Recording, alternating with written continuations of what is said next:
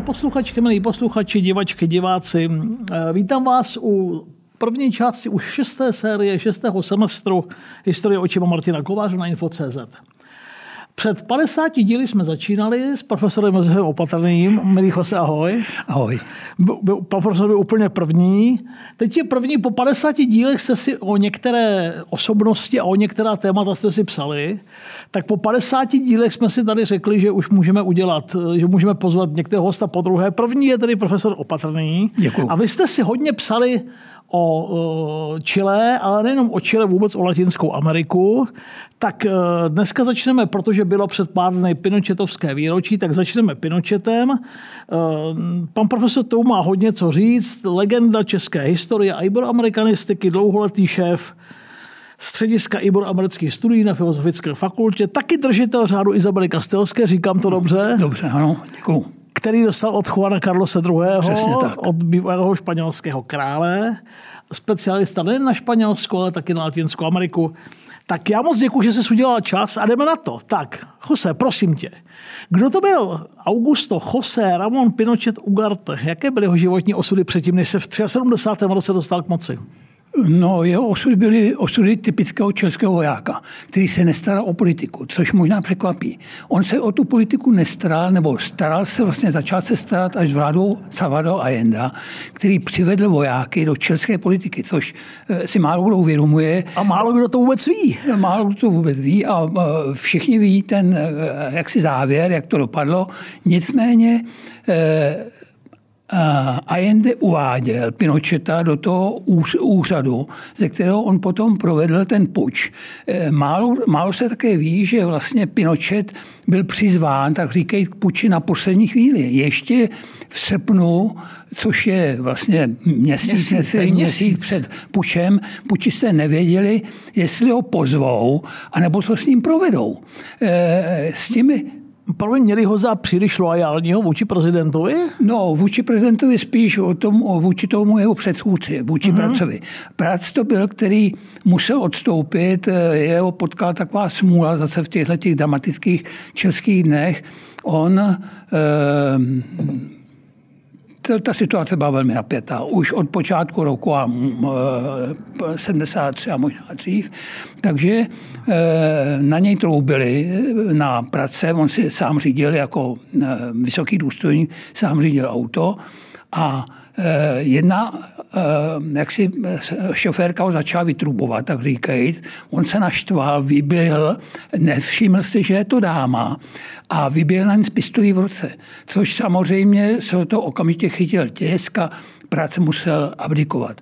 A když mu Allende, když ho požádal, aby někoho jmenoval, koho můžete, tak říkajíc, do, toho, do té funkce doporučit, tak on doporučil svého zástupce, což byl Pinochet.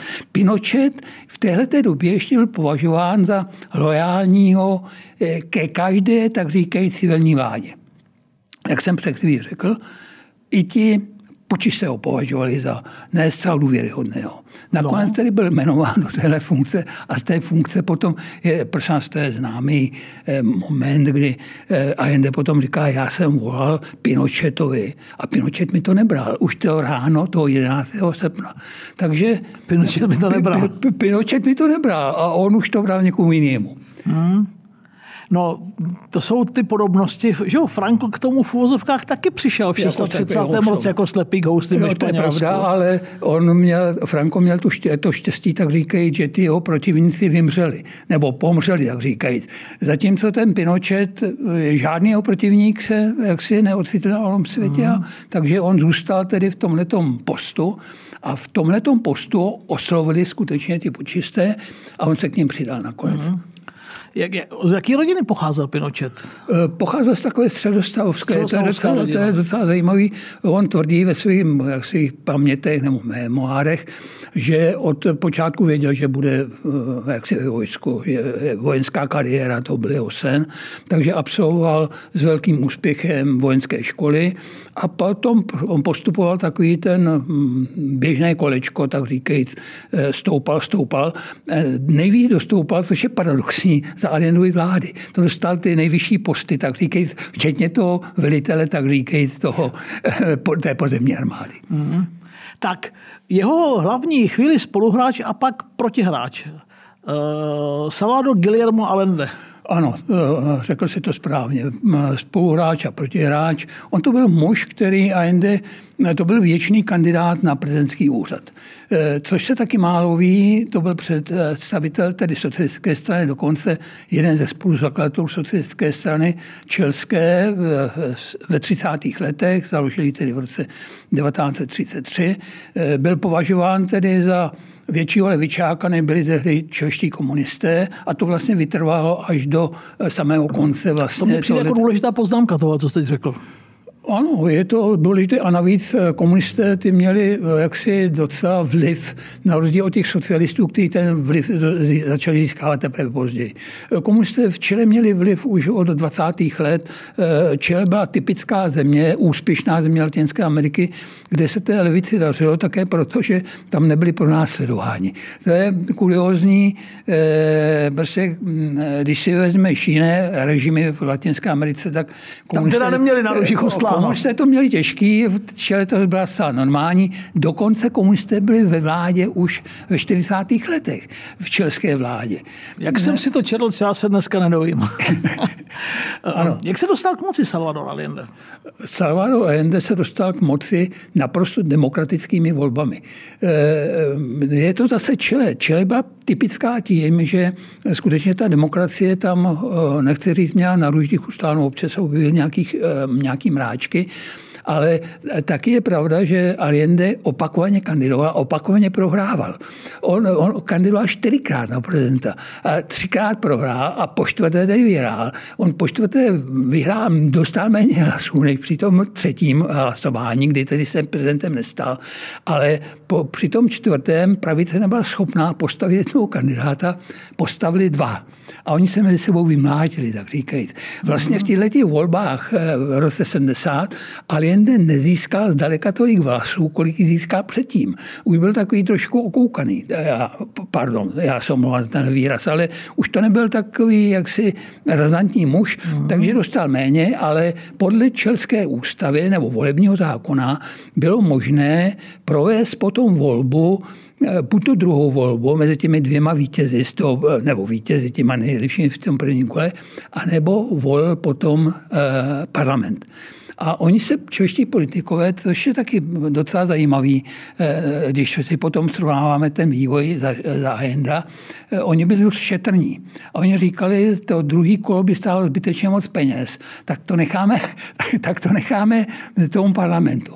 V parlamentu ovšem byli zatvrzelí odpůrci, tedy Salvadora Allenda. On byl známý, tak říkají, byl relativně radikální, tak, byli, eh, tak říkali, tohle to nechceme. Je někdy slíbí, že bude zachovávat všechny demokratické principy. No, tak samozřejmě slíbil, že bude zachovávat demokratické principy a oni ho zvolili. Eh, tady eh, u toho bych se zastavil, protože to jo, to je jsou takové hlasy, které tvrdí, že Allende už když sliboval, tak byl připraven na to, že s těmi demokratickými principy bude trochu posunovat trošku volně. Operativně. Operativně. No, ale abych nekřičil Allendemu. On skutečně neprovedl nic, co by bylo tak říkajíc proti těm neregulím co provedl. A co mu ta pravice a střed vyčítali už v roce 72 že dostatečně nedbá na to, aby jeho levicoví stoupenci, protože Allende, mhm. já jsem řekl, byl radikálnější než komunisté, ale byli tam ještě větší radikové momentodelistické revolucionáři a to byly skutečně tedy tvrdoši. Takže ti prováděli eh, pozemkovou reformu, kterou nevyhlásil Allende, což je taky paradoxní. Pozemkovou eh, reformu vyhlásili už ti prezidenti před ním, ale za něj se to začalo jaksi ve větším realizovat. A realizovalo se to právě těmi mladými zběsilci, kteří tak říkajíc, rozdělali půdu, i která nespadala pod pozemkovou reformu. A tam docházelo k takovým paradoxům, že tam byla pěkná půda. Takže bylo několik skupin těch, těch radikálů, kteří říkali, ta by se nám hodila. Tak se na to vrhli a vrhlo se jich těch skupin víc, těch jaksi levicových. Takže tam docházelo k eh, různým tedy nedorozuměním a různým potičkám a to je to, co vytýká ta pravice a Endovi, že není schopen udržet klid v zemi. Udržet ty radikály. Udrž, no, on je těžko mohl udržet, když se jich pomocí se dostal k moci. Takže mm. skutečně to takhle vypadalo. Byl to mm, hlavně ekonomický rozdat, který přivedl ty vojáky eh, k úvahám o převratu? Já si myslím, že to byl ten ekonomický rozdat, protože velice často se mluví o eh, vlivu tedy Spojených států. Spojené státy samozřejmě neměli zájem na tom, na levicových režimech, ale já bych řekl, mohl bych se vsadit, že oni tenhle ten puč nepřipravovali. To připravovala ta čelská, tak říkajíc, čelská pravice v armádě. Konec konců ty další události potom tu tomu napovídají. A byly to ty ekonomické důvody, které potom přiměly, podle mého názoru. I když to byla taky tvrdost toho pinochetovského režimu z začátku. Oni z začátku tedy byli opravdu mm. velice tvrdí. Ty mrtví, kterými známe, těch tři tisíce mrtvých, eh, to je všechno prvních 14 nebo tři neděle. Eh, oni tu eh, jaksi opozici, nebo vlastně pořád ještě tu legální vládu, nebo přívržence legální vlády zastrašili. Zastrašili je skutečně stovkami zatčených, stovkami mrtvých. Já jsem řekl těch mrtvých, protože to je zase příznačné zejména v našich poměrech, eh, Pinochet je považován za toho nejtvrdšího vojenského diktátora a jaksi příčinu smrti tisíců a tisíců mrtvých.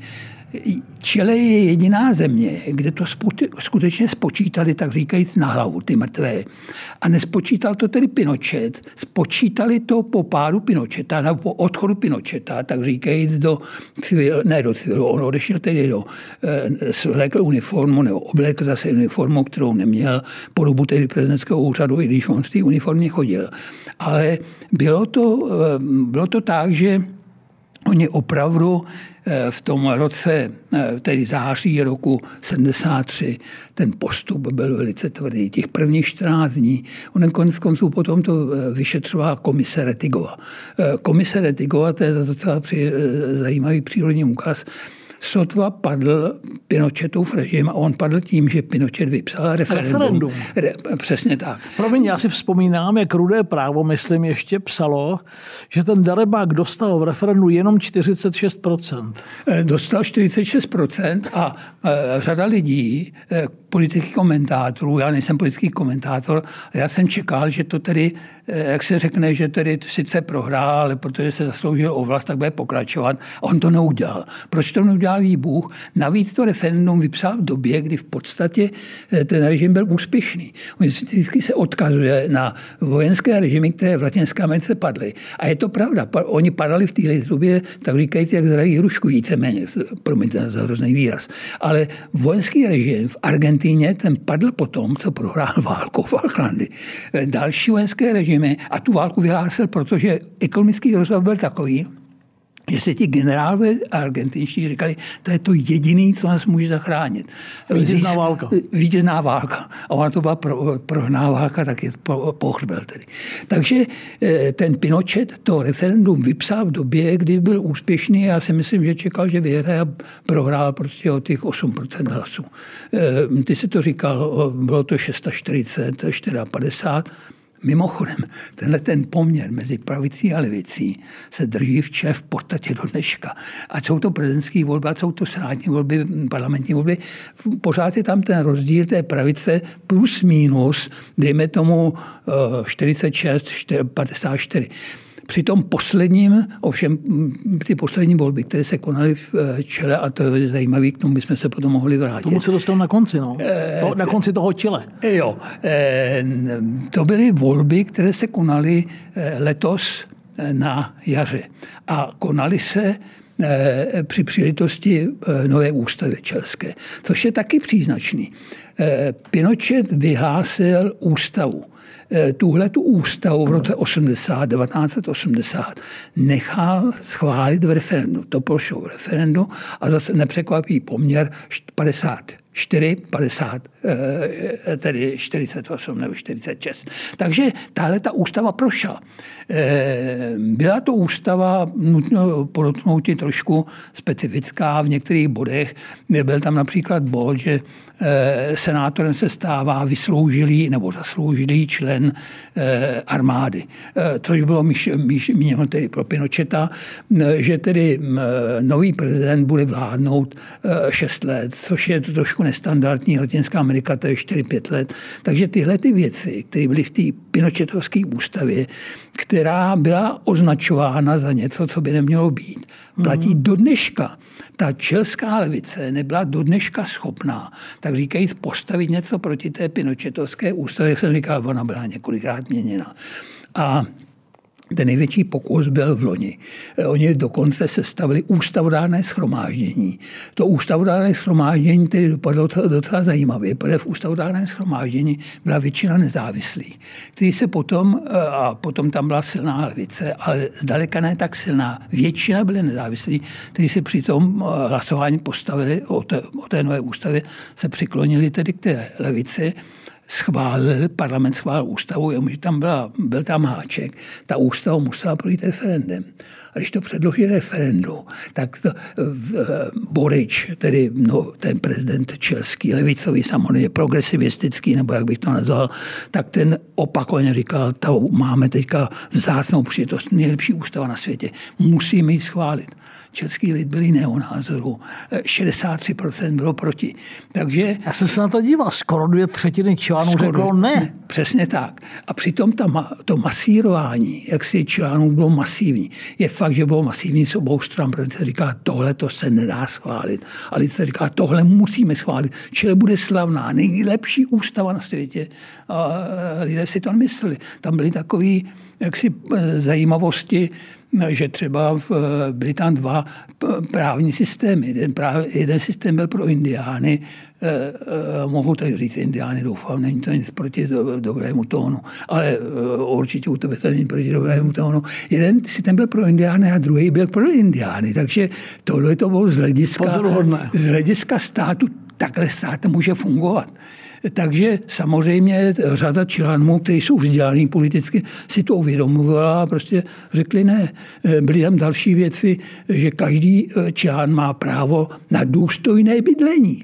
Co je to důstojné bydlení? Eh, samozřejmě... To bychom si mohli v Česku vyprávět. Přesně Jak tak. říkají naši hipsteři. 3 plus KK v širším centru Prahy. Ano. No, s výtahem a garáží nedá za milion 300 tisíc. No, nedá se to takhle prostě tohle se nedá dát ústavit v tomhle gardu. A pak tam byly další věci, které byly ještě pozornější. Tam byly jaksi poznámky, eh, tohle to zatím eh, není, tak říkej, přesně specifikováno, to budeme muset dotvořit.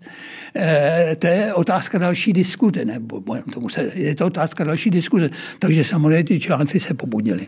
No a t, odmítli to. Eh, chudák Borič, který do toho vsadil eh, spoustu politického kapitálu, mimochodem velký obyvatel Allenda, eh, tak ten řekl, musíme tedy to udělat jinak, musíme udělat druhý pokus. Na druhý pokus už nebylo 150 ústavodárců. Řekl, ústavu budou sestavovat odborníci. Tak skutečně vytvořili takový korpus ústavních právníků, což je v pořádku.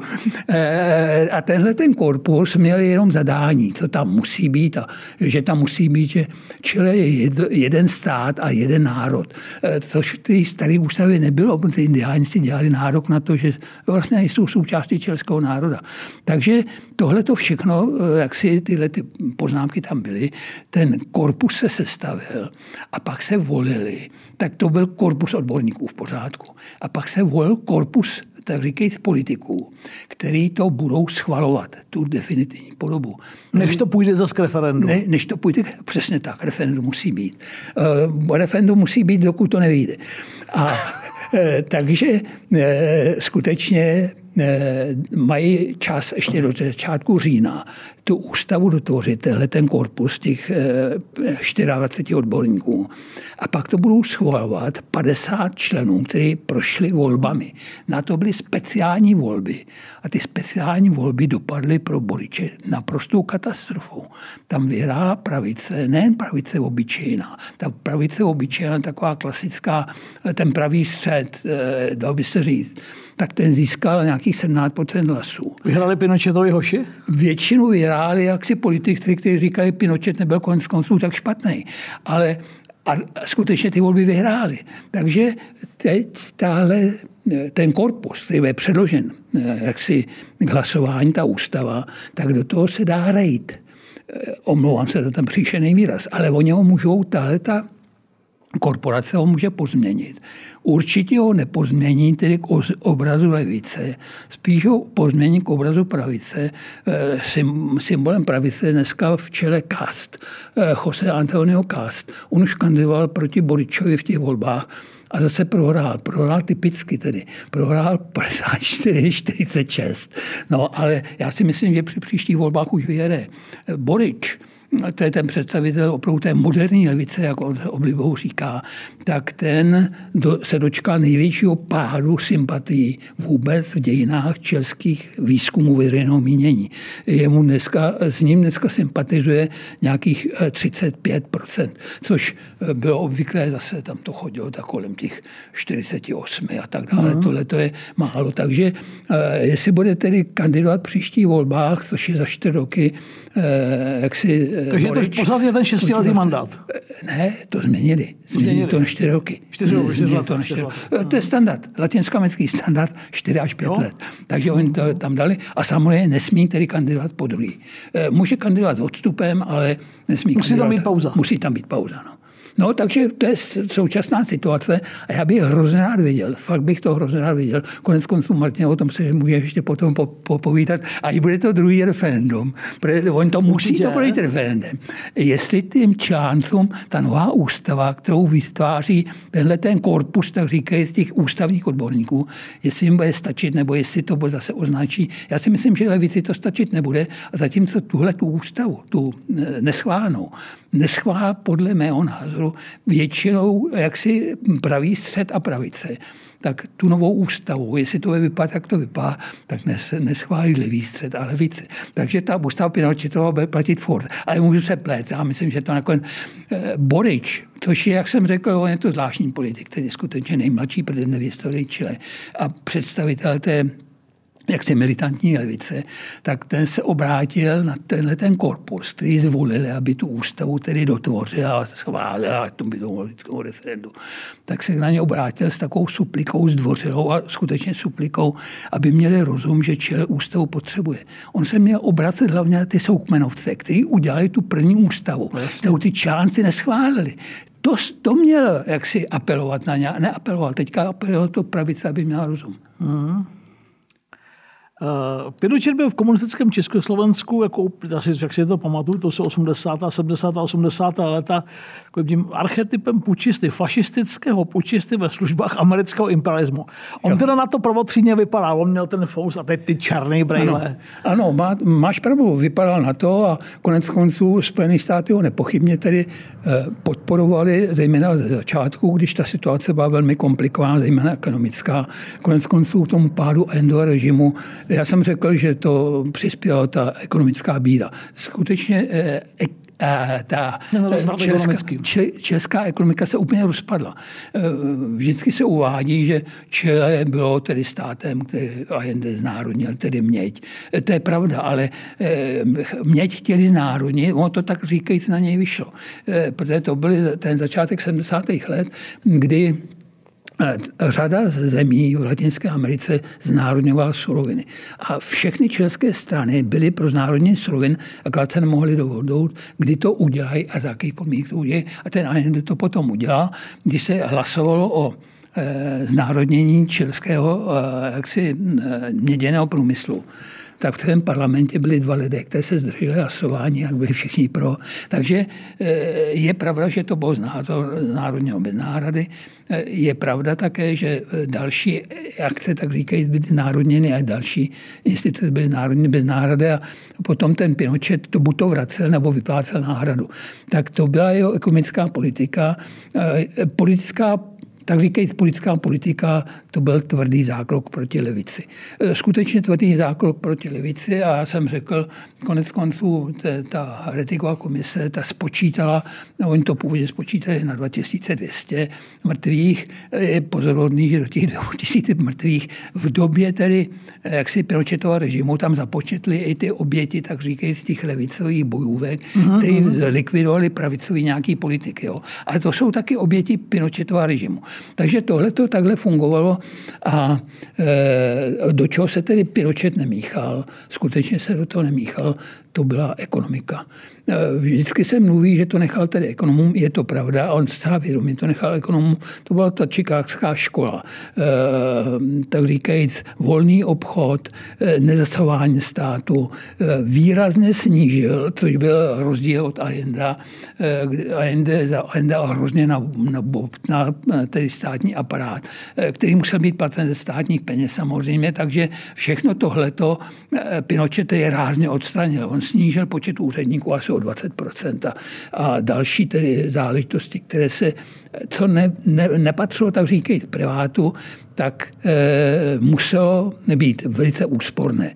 A e, tomu privátu, jak říkám, ty majetky on vracel a, e, nebo vyplácel ty náhrady. No, takže to byl skutečně velký pokrok, tak říkajíc ekonomický.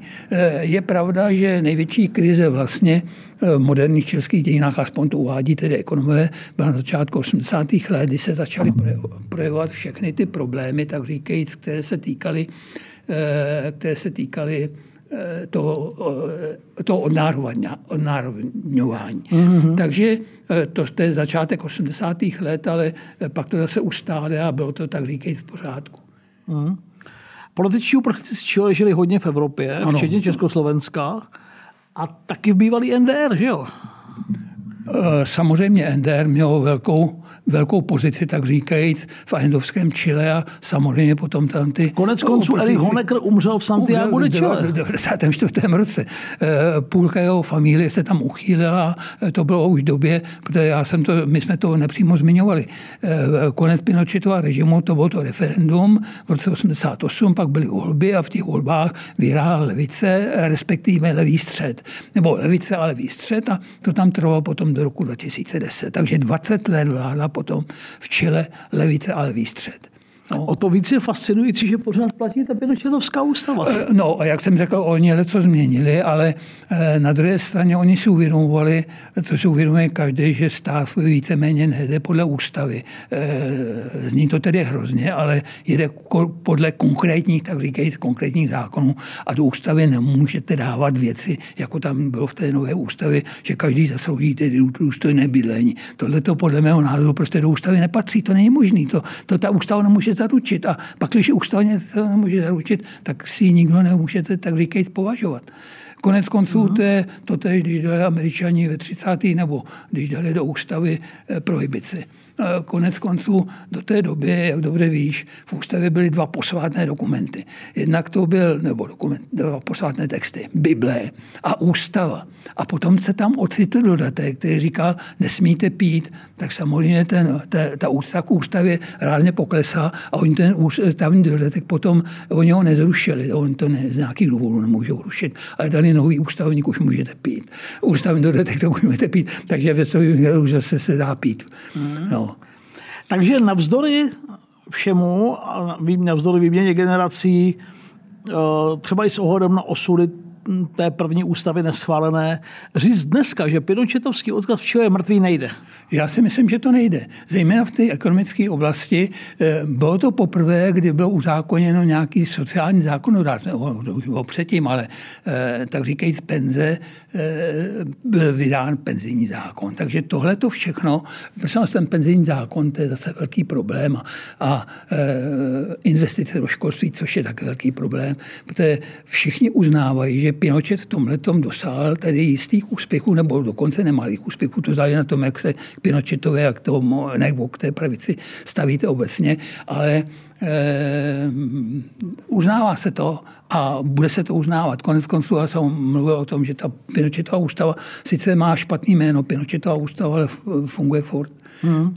Ale nespáchal sebevraždu? Ale nespáchal sebevraždu, to je taky... Víme eh, to? Eh, s jistotou? Já to vím s jistotou. posluchači, posluchačky. Já to vím s jistotou. Prostě proto, že Allende opakovaně říkal, to nebylo jednou. On říkal, pakliže bych měl opustit nuceně prezidentský pác, opustím jako Balmaseda. Balmaseda byl český prezident, kterého na konci 80. Eh, a na začátku 90. let 19. století silně tiskl parlament a nakonec ho donutil abdikovat a on spáchal sebevraždu, což o tom nikdo nepochybuje. Ten Allende říkal, skončím jako Balmaseda. Eh, eh, zase je to docela pozorné, jak, jak skončil, tedy tvrdí se, a asi je to pravda, že spáchal sebevraždu samopalem, který mu daroval Fidel Castro. Hmm. Tak a já, ti, a já ti za tohle děkuju děkuju. Jakou roli hráli, pokud o Allendeho eh, Sověti a Fidel Castro, Kubánci? Eh, no, Byli, byl, byl obklopen kubánskými hochy? Kubánci byli nadšení. Já se obávám, že Sovětský svaz daleka tak nadšený nebyl. Mhm. Z jednoduchého důvodu on věděl, že ho to bude něco stát. Eh, oni měli zkušenost s Kubou, když zmiňuješ Kubu. Kuba a ta přišla. Kuba stála Sovětský svaz a také Československo spoustu peněz. A když se podíváš na dokumenty Československého ministerstva zahraničních věcí, mm-hmm. tak tam je řada poznámek, no jestli to dopadne jako na Kubě, je to větší stát, ekonomicky je to větší stát, Jasně. je víc obyvatel. Bude to dražší. To, to bude dražší. No, takže eh, Kuba tedy byla nadšená, byl to tedy spolubojovník, navíc eh, Ku, eh, Castro byl velice stěn celou levicí, tedy latinskoamerickou. A samozřejmě Allende byl nadšený. Když přijel tedy Castro, brzy tedy po tedy zojení Allende do Chile, tak místo oficiální návštěvy, která měla trvat pět dní, tak tam byl pět týdnů, protože ho skutečně nechtěli pustit a on nechtěl odjet od kamarádů úplně nadšený. Takže tohle to skutečně eh, fungovalo bezvadný. Eh, v Havaně studovalo spousta tedy studentů čilských, ne, že by eh, školství čilské bylo špatně, špatné. Školství čilské bylo vždycky, patřilo k těm lepším. Potom za Pinocheta, nechci říct, že se zhoršilo. Ono, to, ten průměr zůstal na stejné úrovni, ale ty vysoce kvalitní školy byly podporovány a získaly velké peníze, takže to kvalitní školství v Čile eh, asi vedle argentinského a eh, možná tedy ještě, ne, možná určitě brazilského patří k těm nejlepším v Latinské Americe. Takže tohleto, mm, to, ten postoj Eh, Fidela Castra a východního bloku, čili byl jednoznačný a Eh, konec konců ty si to zmiňoval, jak se prezentoval Chile a jak se prezentoval potom Pinochetovský puč, spiknutí tedy imperialismu, aby se zabránilo příkladu Chile. Eh, tam skutečně oni zvítězili v těch volbách, já už jsem to zmiňoval. Ne, že by dostal AND tedy většinu hlasů, ale pak to šlo do toho parlamentu a tam tu většinu hlasů dostal. Takže to byl příklad pro tu eh, jak si Latinskou Ameriku, kde to nemusíte bojovat, tak říkají někde v Sierře, ale jde to to i eh, jaksi volebními urnami. Hmm. Margaret Thatcherová říkala, můj přítel Augusto Pinochet. To se ani nedivím. Eh, konec konců oni měli podobný, tak říkajíc, názor na ekonomiku. Ta ekonomika eh, to mají dělat ekonomové, nemusí to, nemůžou to dělat politici. Hmm. I když Margaret Thatcherová s tím zásahem proti těm stávajícím horníkům, tak se z tohleto trošku tak říkají zimka. Jestli vzpomínám na to masa v úvozovkách, že to taky tak řeknu, když byl v Václav Benda, když ho zval na tu večeři legendární, která se myslím pak neuskutečnila. Jo, neuskutečnila, ano. Marek mi no. říkal, táta se s tím nakonec jako na tu večeři ani nešel. Jo, jo, no, tak tady to... to si pak Václav Benda jako vytrpěl svoje teda od České levice. Eh, to, to je pravda, ale na druhé straně, eh, ne, že bych hájel, tak říkajíc, to, tu brutální politiku, kterou zahájil Pinochet eh, v těch prvních zářivých dnech. 11. září ráno tedy, tak říkajíc, to bylo, kdy volal tomu nešťastnému, tak říkajíc. Kdy mu volal ten Allende. Pinočet mi to nebere. Pinočet mi to nebere, přesně tak. Takže během 6 hodin bylo to, když mu to prostě nevzal, tak Allende potom spáchal tu sebevraždu a stal se tím arcidáblem. Pro východní Evropu a levici všude se stal tím zločincem, který zavraždil eh, legálně zvoleného prezidenta. Přitom, když, a nikdo z nás nechce tohle obhajovat, ale když to porovnáme s počtem těch mrtvol v těch jiných režimech, tak najednou. E, skutečně. E, Kuba, Eh, ta Kuba tady by byl trošku opatrnější, tam byli samozřejmě mrtví a nevíme vůbec, kolik jich bylo. Jo. Eh, ty oběti tedy Castro režimu neznáme. Eh, ten mm, kritický moment nastal na Kubě asi, když se pokoušeli ti kontras v Dubnu, jak si tu revoluci svrhnout, tak to začalo velký, velký zatýkání a řada těch lidí, eh, do dneška se neví, eh, úředně, úřední dokumenty nejsou žádný a neúřední dokumenty, mluví, ne, neúřední odhady mluví o tom, že bylo zatčeno 40 až 180 tisíc lidí a kolik bylo potom obětí na životech, to se vůbec neví. To se neodváží odhadovat ani ty, kteří odhadují tyhle ty počty nepřesný. Hmm. Takže, eh, ale jsou tam jiný režimy. Jiný režimy, které byly, nechci říct chráněny, oni byli taky atakovány ve východní Evropě. Ale Guatemala, mimochodem v Guatemala před dvěma měsíci se konaly volby, kde zvítězila, to, což je taky paradoxní, zvítězili syn muže, který dělal guatemalskou revoluci na začátku 50. let. Eh, ne Arbenz, jo, Arevalo. Eh, to byla taky zajímavá revoluce, ta začínala tedy změnou ústavy. Eh, Arevalo to byl ústavní právník, který říkal, pak, když chceme změnit stát, musíme změnit ústavy. A změnili tu ústavu, napsal, to je pokud vím, jediný prezident, který napsal ústavu své země. A pak přišel, a byl takový, jinak byl takový krotký, pak přišel Arbenz, ten už byl jaksi zbysilejší a syn Arevala byl zvolen tedy prezidentem, teďka je velká velké dohadování, velké odhadování, jestli se vůbec toho svého úřadu ujme, protože Guatemala to je stát, bohužel, který má smůlu tam je spousta, tak říkajíc, politiků a v úzovkách politiků, kteří se drží u moci úplatky a e, Revalo v té volební kampaně říkal, tohle to asi musíme skončit. E, což se dotýká velké části tedy guatemalských politiků a proto jsou rady, jestli on má nastoupit do úřadu tedy v lednu, jestli se toho ledna vůbec dožije fyzicky. Tak uvidíme. Ale tady zase vidíme, jak, ty, jak ta historie v té Latinské Americe je velmi důležitá je třeba znát to v tom kontextu. Jo, určitě. No, možná dneska pro posluchače to není zajímavý, ale mně, mně přijde fascinující, že Daniel Ortega je u moci pořád. To je správná poznámka. No. Daniel Ortega, eh, když je došlo Jsme komu, eh, když došly ty, k tím volbám v Nikaraguji, a byl zvolen poprvé Ortega, po Ortega, po třetí Ortega, tak jsem řekl jednou při přednášce, tedy někteří studenti, levicoví, protože studenti bývají spravedlivé levicoví, tak tím se to nelíbilo. A jsem říkal, protože v Nikaraguji vyměnili Somozu za druhýho Somozu. Ten se už jmenuje Ortega. Jo, prosím nás, je to úplně stejný mustr.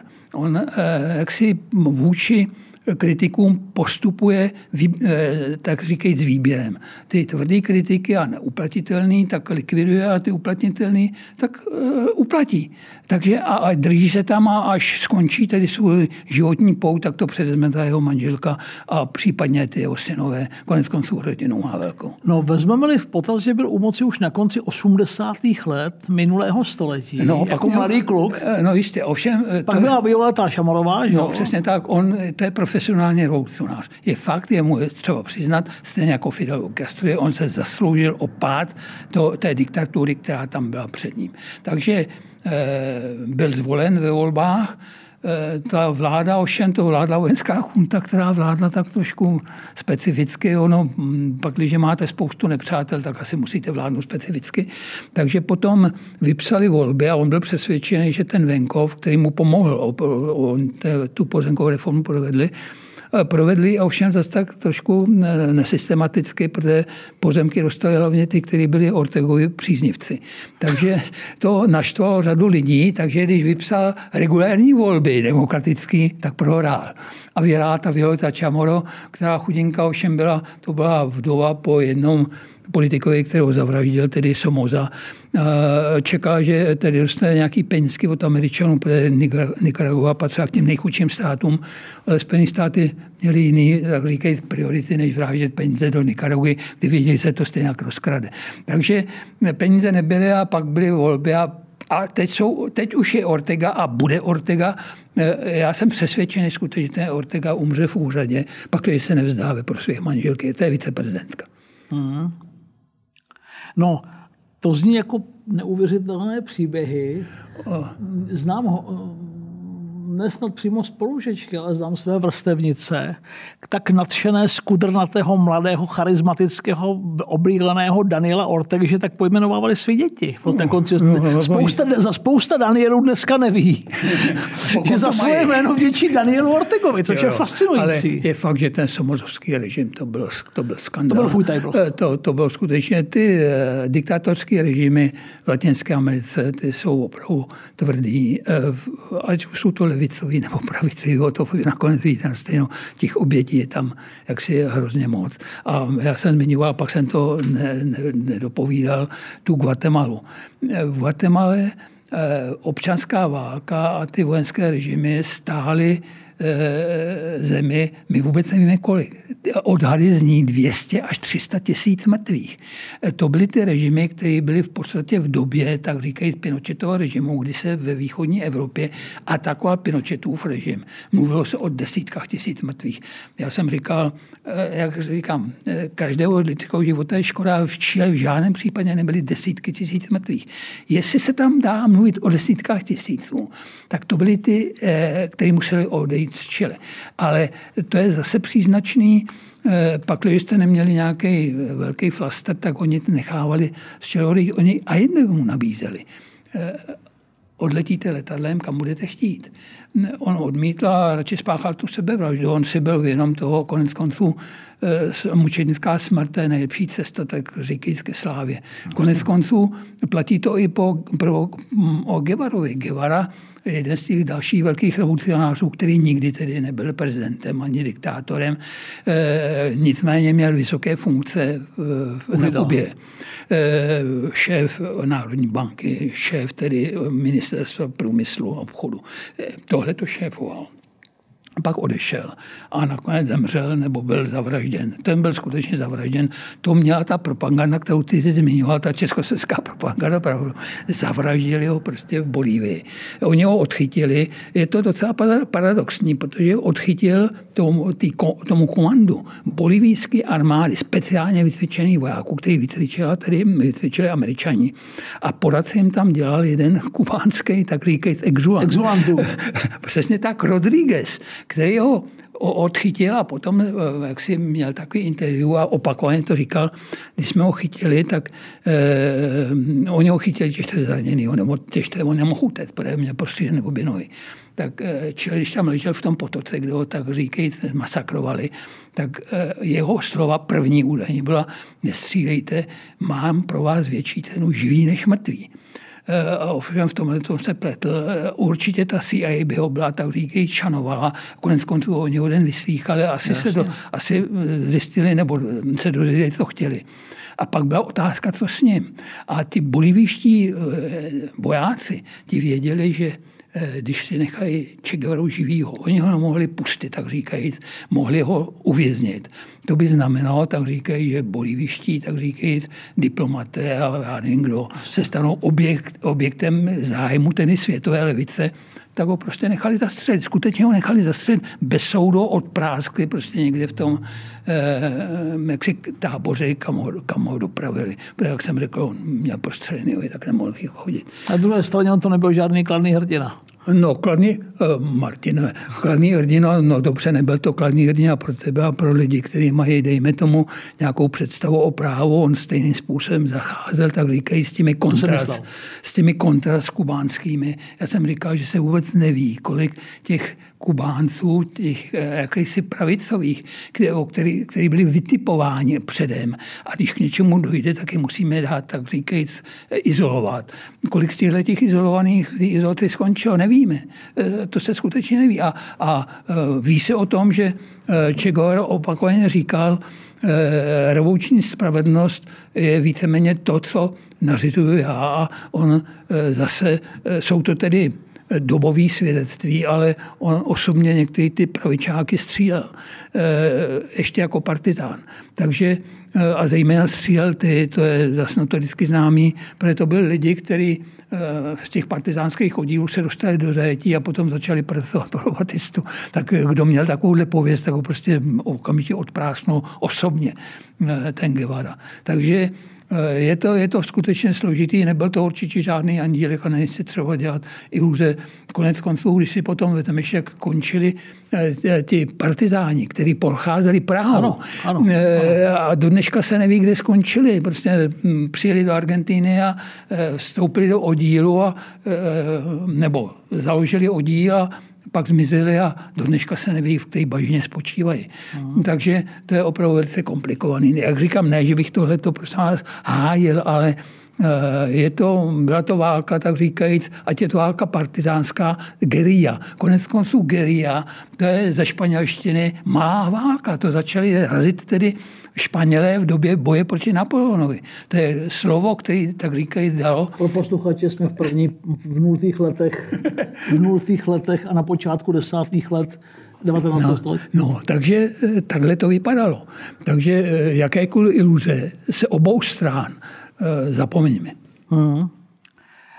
Když jsme u a vidíte, jak plynule jsme přešli k další figuře latinsko-americké, jsme u Fidela Castra. Jak je to dneska? Jak, jak, jak, já jsem byl na Kubě v roce 2018 naposledy a měl si, často jsem na tebe vzpomínal, měl si ve, vš, ve vš, všechno, co jsi mi řekl, byla pravda o Kubě. O Kubě se mohu říct jenom pravdu. Kubu dělám 50 let, tak. opravdu. Nejvíc si vzpomínám, na kdyby se mě někdo zeptal, co si vzpomínám, měli jsme, staral se o nás jeden Čech, který tam dlouho žije, a jeli jsme na venku Banský venkov a vyjíždíme z Havany a ona jednou škubne zastaví to veliké americké auto a radostně vykřikne hele, mají benzín, to vezmu. no, ano. Tak no. tahle ta, jako, nechci to jako zesměšňovat, ale tahle věta je pro mě tak trochu jako esencí ty Kuby. Jak vypadá dnešní Kuba, Jose? Jako tak, který si byl v tom roce 2018. A dokonce Kubánci někteří tvrdí, že je to eh, poněkud horší. Samozřejmě Kubu hrozně poškodil covid. Eh, to je fakt. Eh, zatímco covid v Evropě, většinou tedy to byla vina politiků, jak to všechno dopadlo. Na té Kubě možná taky, ale Kuba závisela životně na turistice.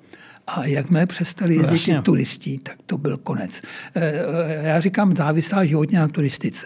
Kuba vždycky na něčem byla životně závislá. Nejdřív to byl tabák, pak to byl cukr, cukr. dlouho to byl cukr. Eh, dneska vlastně se vyrábí na Kubě tolik cukru. Je to neuvěřitelný, kolik se vyrábělo na konci 19. století po vše, se vším tím pokrokem. Zatímco na konci toho 19. století Kuba byla největším producentem cukru na světě. A pak se to dlouho držela do 60. let, kdy se dělila o první místo z Brazílií a, hmm. a z Indií.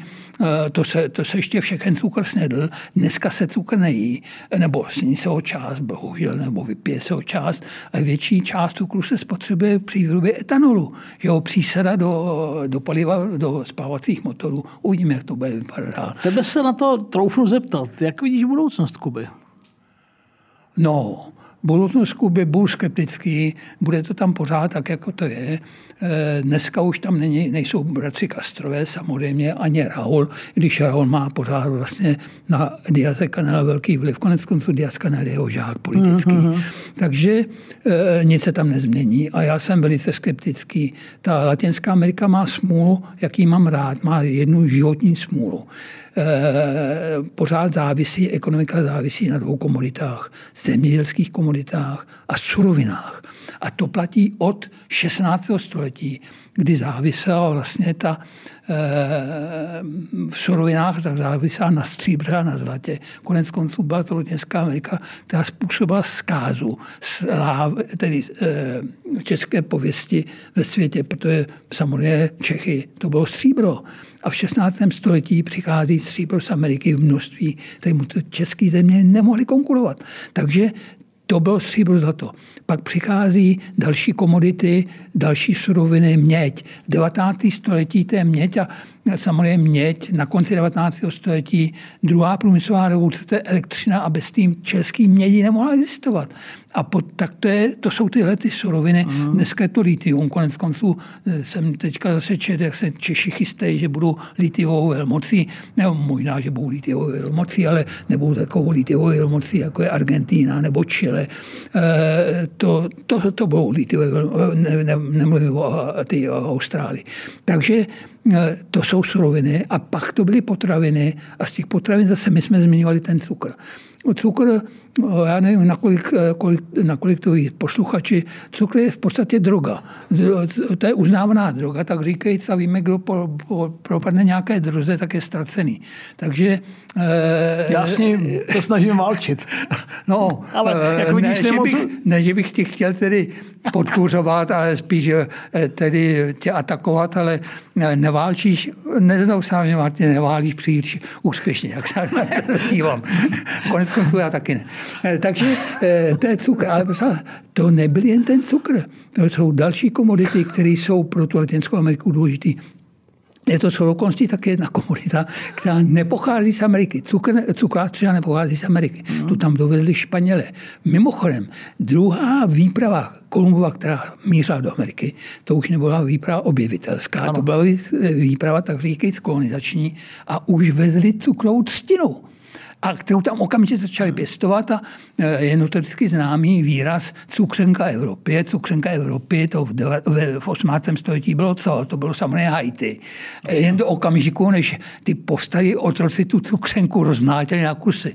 Takže pak se to přidalo do té Kuby. Takže to je cukr. Ovšem taky banány. Banány taky nepochází z Ameriky, což je velký překvapení, když přijdeš někam do e, nějakého obchodního domu, tak je tam sama e, e, Čikita, já nevím co, Ekvádor a, a všechno tedy banány, nebo skoro všechno banány tedy z Ameriky, ale banány přivezli Evropaní do Ameriky v 16. století, aby měli otroci co jíst. To bylo, eh, zasadil si banánovník a on vyrost a nemusel se o to starat. A když eh, přestal plodit, tak si se o kousek dál, takhle to šlo. Takže a v 19. Eh, století potom banánům propadly tedy samozřejmě Spojené státy, zdravá strava. Banány jsou výborný banány jsou výborný, navíc no, musíš to mít, jo, loupež to. No, Marťas miluje banány. No, Bodeď by nemiloval, každý miluje banány, no, ale jo, je to taky, jo, je to hrozně výživný, taky když se žiješ banán, pardon, já jsem omlouvám, pane. mi to říkal, z banány opatrně. no, no, jistě, z banány opatrně. Další evropská, ty banány jsou evropský, ty pochází od někud z Indie, patrně, ale další tedy eh, rostlina ze celého světa, který, který, která přišla do Ameriky, byla tam dovina Evropany. A dneska je považována za americkou, symbol Ameriky. To je kafe. Kafe nepochází z Ameriky, kafe pochází od někud z Etiopie. A když někdy v tom 16. Eh, století začali prostě potom aspoň se to uvádí, že eh, viděli ty jaksi pastevcí, jak ty eh, kozy žerou ty mm, bobule banánový, tedy kávovníkový, jak jsou potom bujný, tak si z toho uvařili kafe a zjistili, že je to tedy života budíš nebo pozbuzovat, tak to začali pít taky a pak to začali vozit do té Ameriky v podobě těch sazenic a, dneska největší pěstitelé kávovníků už není ta eh, Etiopie, ze které to pochází, je asi na nějakém 18. místě, ale e, jsou to latinskoamerické země, Brazílie, Kolumbie. Na druhém místě se vklínil v klínil Větnam, což je to možná trošku překvapivý. Druhý největší procent uh-huh. jak se kávy je Větnam. No, takže ale všude, když se podíváš na Guatemala, když se podíváš na Kostariku, všude, všude kafe. No, a e, je to tak, všechny ty latinskoamerické státy se léta snaží tohleto změnit. A říkají, musíme diverzifikovat, musíme za, jak si zakládat průmyslové podniky. A z těch průmyslových podniků velkých latinskoamerických světově úspěšný je Embraer, patrně, že jo. To je ta letecká společnost, nebo ta společnost, která mhm. vyrábí letadla, nekonkuruje e, nějakým těm velkým tedy společnostem nebo společnostem, který vyrábí ty velký e, jumbo jety, ale e, který vyrábí letadla, které jsou pro nějakých 70, 120 lidí a tenhle ten segment trhu, který je velice výnosný, ten opanoval ten Embraer. Takže velice úspěšní jsou a vypadá to, že budou úspěšní. Konec konců na té stavě saky přiživovali aerové vodochody, protože ty vyráběli pro Embraery dveře. Jestli ještě vyrábí, to nevím opravdu.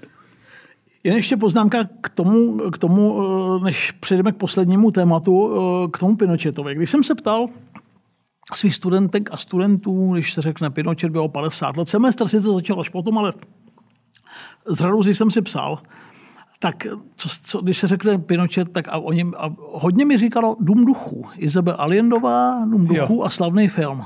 No. Tohle dneska znají. Asi to znají, ale samozřejmě to, jsou, to, je, to je šlechtí, tak říkají, že to znají. A uh, Allendová konec konců přímě, přímá vazba na prezidenta Allenda, že Hodně tomu pomohl slavný film s Jeremy Ironcem. Přesně tak, to, tyhle ty věci. Uh, Ostatně to, to trefili. Antonio Banderas hrál toho radikálního kluka, který jmenuje Vinonu Ryderovou. Jo. No, tak, takže tak. skutečně, no, hmm. tyhle ty věci Takže není to překvapení pro to. Není to překvapení. Hmm. Tak a teď mm, k té Kubě to bylo vlastně plynu a svým způsobem vlastně přes Kubu se dostáváme k těm dvěma zlobivým hochům venezuelským, Hugo Chávez a Maduro. No oba velcí objevitele Fidela Castra. Tak. Ale když se podíváš na latinsko-americkou levici, tak tam najdeš někoho, těžko najdeš někoho, kdo není obyvatel Fidela Castra. Hmm. Přesto já jsem říkal, že nejlepší způsob, jak se dostat stát mučedníkem nebo stát slavným, je eh, zahynout, tak, tak říkajíc, eh, jak si v tom revolučním ajfru. Fidel Castro nezahynul, Eh, stát se symbolem té latinskoamerické levice a každá, všichni, celá ta latinskoamerická levice ho si velice uznává, velice vyzdvihuje. Takže eh, jak ten Chavez, tak Maduro, konec konců Maduro se školil tedy Eh, na Kubě. Na Kubě. Eh, Chávez se neškolil na Kubě, ale on si dělal velkou, velkou čáku na to, když eh, Fidel Castro podporoval on na konci toho minulého století, to byla především Venezuela, ta venezuelská ropa, která zachránila nebo pomohla zachránit ten Fidelův režim. To, to je prostě tak. Bez těch venezuelských peněz by to nešlo? No asi by to šlo, protože ta pozice Castru na Kubě je velmi silná, dneska už ne tak silná, jako byla a hlavně Fidel Castro je, byl jediný. On opravdu byl jaksi formát, eh, eh, jaksi charismatická osoba. Takže eh, to platí a potom platí další věc, kterou jsem taky zmiňoval. Kuba má jednu výhodu a jednu nevýhodu. Na Kubě byl, to byl poslední koloniální režim španělský. Kuba je ostrov a ten ostrov se hrozně těžko, tak říkajíc, dobývá zvenčí. Takže ti Španělé si tam byli jistí a nedošlo tam k tomu, k čemu došlo na pevnině, kde se ty eh, jejich odpůrci přelévali ze jedné strany na hmm. druhou a, a vždycky zvítězil a pak šli zase dál. Takže, Až jim nařezali američani. Jo, no. Eh, Konec konců si o tom psal krásnou knížku. Jo, a tě děkuji. Takže je pravda, že eh, ti Castrové, zejména Fidel Castro, eh, zase jsem zmiňoval to jeho charisma, který neměl Raul. Raul byl, tak říkají, vyhlédnutý nástupce Fidel Castra a když nastoupil, a ještě než nastoupil, tak si ti tvůrcové veřejnou mění na Kubě neustále naříkali, že ten Raul, kdyby aspoň měl zlomek toho, co má Fidel Castro, ví, že vlastně takový vítaný pro všechny politiky a vítaný nebo normálně funkční jaksi, o, ohlupování diváků nebo ovlivňování diváků. Když někde vidí nějaký děťátko malý, tak se k němu vrhnou a eh, vezmou do náruče a, děťátko většinou eh, kouká ne, nezaujatě, nebo velmi často nezaujatě. U Raula Castra nekoukal na zoutě. Jak ho vzal Raul Castro do náruče, začal řvát jako tygr. Jo, takže oni říkali, Raul se říkají, vůbec se k tím dětem nepřibližujte. No, takže neměl tohleto charisma, a, ale byl to dědic, tak říkajíc. No. A Eh, abych se vrátil k tomu Chavezovi a Madurovi. Chavez a Maduro. Chavez, Chavez si myslel, že zdědí eh, tu, to postavení toho postkastra? Přesně tak. To jsem přesvědčený a proto on opravdu velice intenzivně, jak si na tu na ten vztah dbal. A dbal na ten vztah a tu té Kubě pomáhal. Ten bohužel tedy eh, Maduro, nebo bohužel je to tak, eh, Maduro tam byl vychován víceméně politicky, takže se tam nepotřeboval jezdit tak často. Na Kubě. Na Kubě. Hmm. A Um, Ale jak se ukazuje, promiň, pro přežití to je dobrá škola, protože tolikrát už byl Maduro na odpis a ne, Maduro je u moci od roku 2013. Ano, a bude nadále. A bude i nadále. Neumře. Prostě nedostali ho. Proč ho nedostali? Proč ho nedostali? Protože ho potřebovali a navíc ta, česk, tedy ta venezuelská opozice, která se opakovaně snažila zlikvidovat, tak se jí to nepovedlo prostě proto, že vždycky byla držela, tak říkají, pohromadě chvilečko a pak se rozpadla.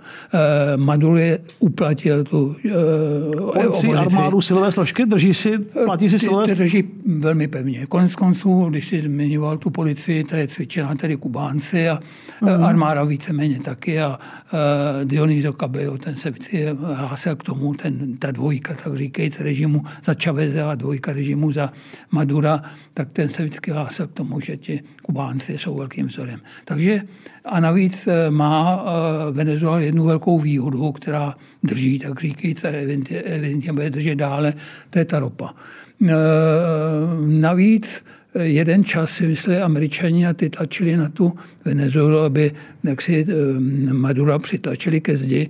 A, a to už tak úplně není, že jo? To už tak není, protože mají jiného nepřítele, mají, tak říkajíc Rusko, a oni jsou ochotní s tím Madurem se dohadovat. Dohadovat, tam jezdí diplomaty a jak si tomu Madurovi jsou příznivě naklonění a, a bude to trvat, dokud bude tenhle ten problém, tak říkají, co Ukrajina. Jak říká kamarád Matěj, to řekl to myslím právě tady, politika není nedělní škola, život je složitý. Život je složitý, ano, je to pravda. Navíc eh, já si myslím, že se Maduro musí dost eh, smát, protože on byl jeden čas ten hlavní nepřítel Spojených států a dneska, jak říkám, jezdí tam američtí diplomaté a když to jenom trošku přeženou, z dobou mu z ruky.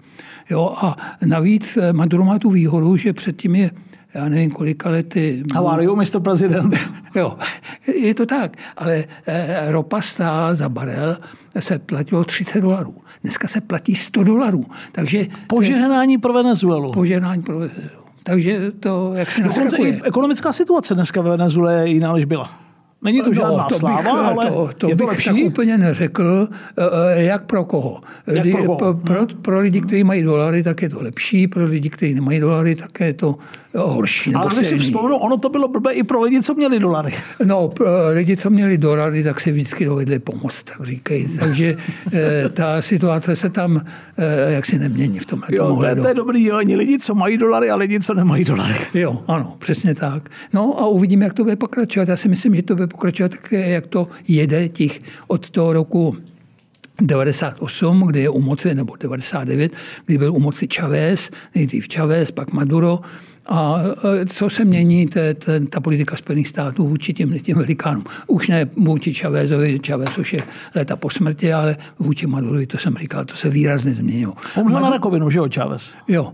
Na Kubě. To, to, to, Kubánci ho léčili. Kubánci ho léčili. Je fakt, že kubánská medicína, on to bude znít možná neúplně standardně, kubánská medicína, ta jaksi na té vysoké úrovni je považovaná za vynikající. Skutečně vynikající. Je fakt, že... Prostě je to z části československá zásluha, ne? Eh, taky československá zásluha, ale ne tak úplně, protože eh, kubánská medicína měla dobrou pověst už v 19. století. Dokonce. Což, jo, v, v 19. století eh, měli dobrou pověst.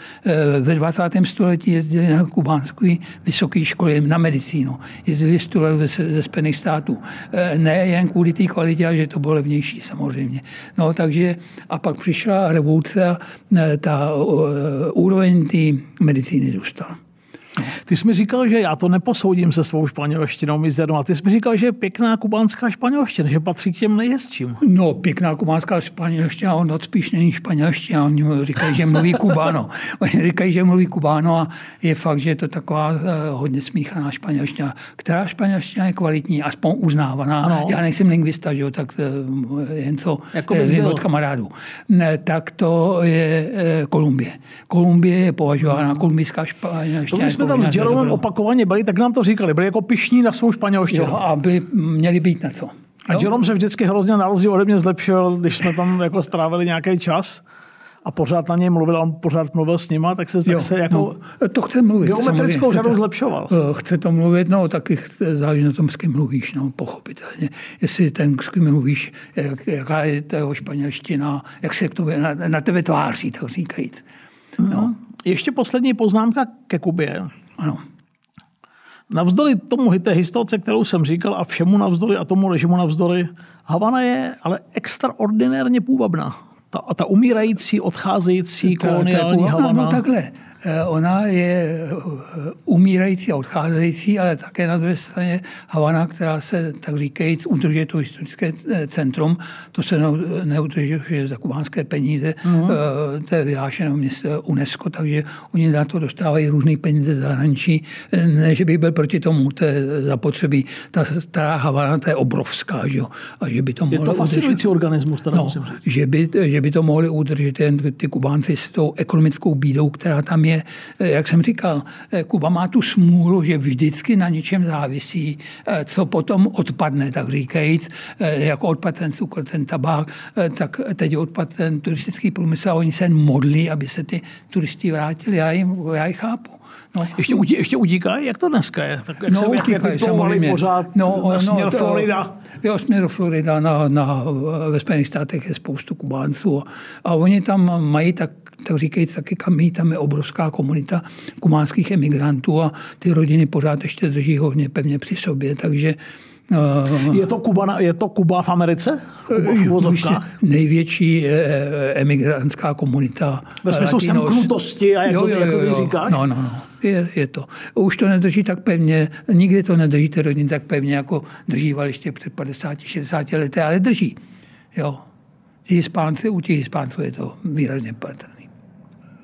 Já vím, asi, jak mě šokovalo poprvé, když jsem byl v Americe, ne, ne, nemyslím jenom na východním pobřeží, ale myslím na středozápadě a na jihu. Tam je jich jako much. Nekonečné hodiny jsme neviděli jediný anglický nápis. Jo, jo, jo. Včetně Greyhoundu. V Greyhoundu první, první nápis je španělský a pak teprve přijde angličtina. No. A už jsem to tady možná říkal, když jsem tam vezl kluky Jeromka, tak byli fascinovaní, že i v, New York, i v New Yorkském metru jsou všechny nápisy dvojazyčné. Jedna, no, v New York je velká komunita, tak říkajíc latinos. Nejsou tam tak říkajíc jenom ty Kubánci, ale většinou ty Kubánci. A jsou tam taky dom, Dominikánci.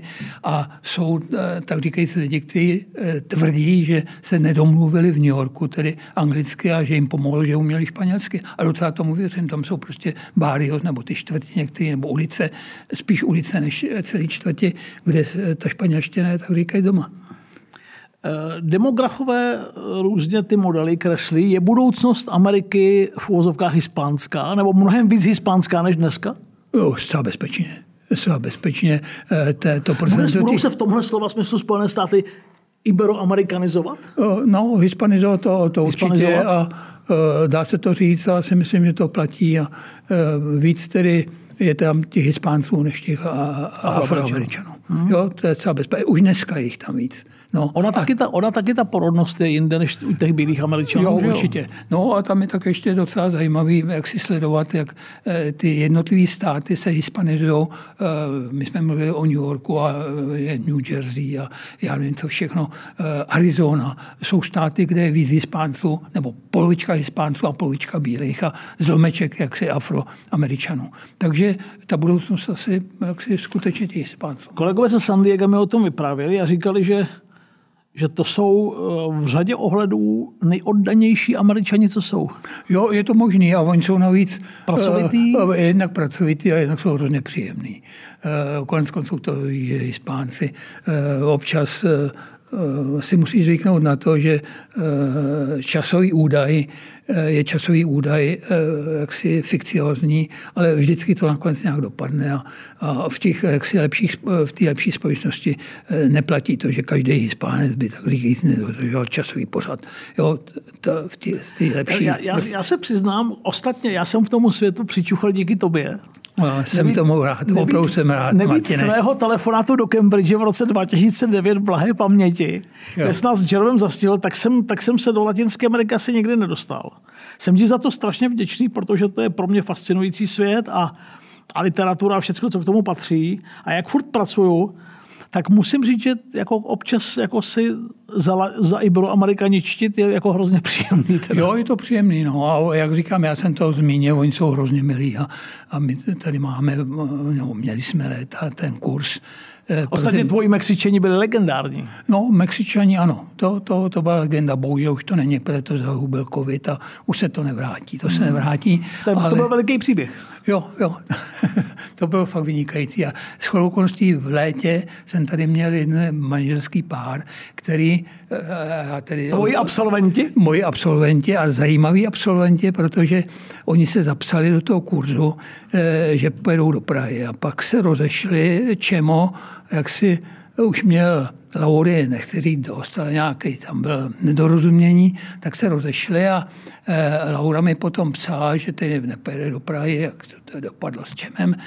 Tak eh, já jsem mi říkal, mě to mrzí, ale pak kamarádky řekly, Lauře, nebuď blázen, čemu jede do Prahy, ty nepojedeš do Prahy, tak je hezky jeď a užijem tam spoustu švandy tak jeli do Prahy a tady se dali dohromady. Takže e, já, jsem to vlastně, já jsem to vlastně způsobil, protože ona už byla odhlášená eh, v, jak se v Mexiku z toho kurzu.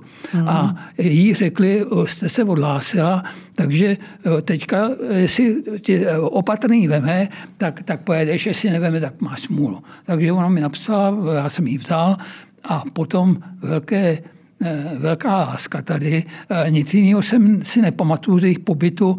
Seděli vedle sebe, jak si v lavici, neustále se drželi za ruku. Jezdili jsme na různé výlety, taky v autobuse pořád. No a přijeli teď ukázat dětičky. Eh, teď už mají dětičky, tady samozřejmě velký, ty holce nějakých 17 let, a tomu kluku je 16 nebo 15. Takže a, Hezký příběh. A říkali, ne, nezapomenutelná práva, bezvadný, skvělý. Moc ti děkujeme. no a já taky. Jose, 70 minut je za námi. Já ti strašně moc děkuji, že jsi našel čas. Nemáš mě za děkovat, já se, já se omlouvám. A vůbec mám za všechno. Za nic mi děkuji. Málo komu, milé posluchačky milí posluchači, v životě za tolik, jako mému dnešnímu hostovi, profesoru Josefu Opatrnému. Jose, děkuju.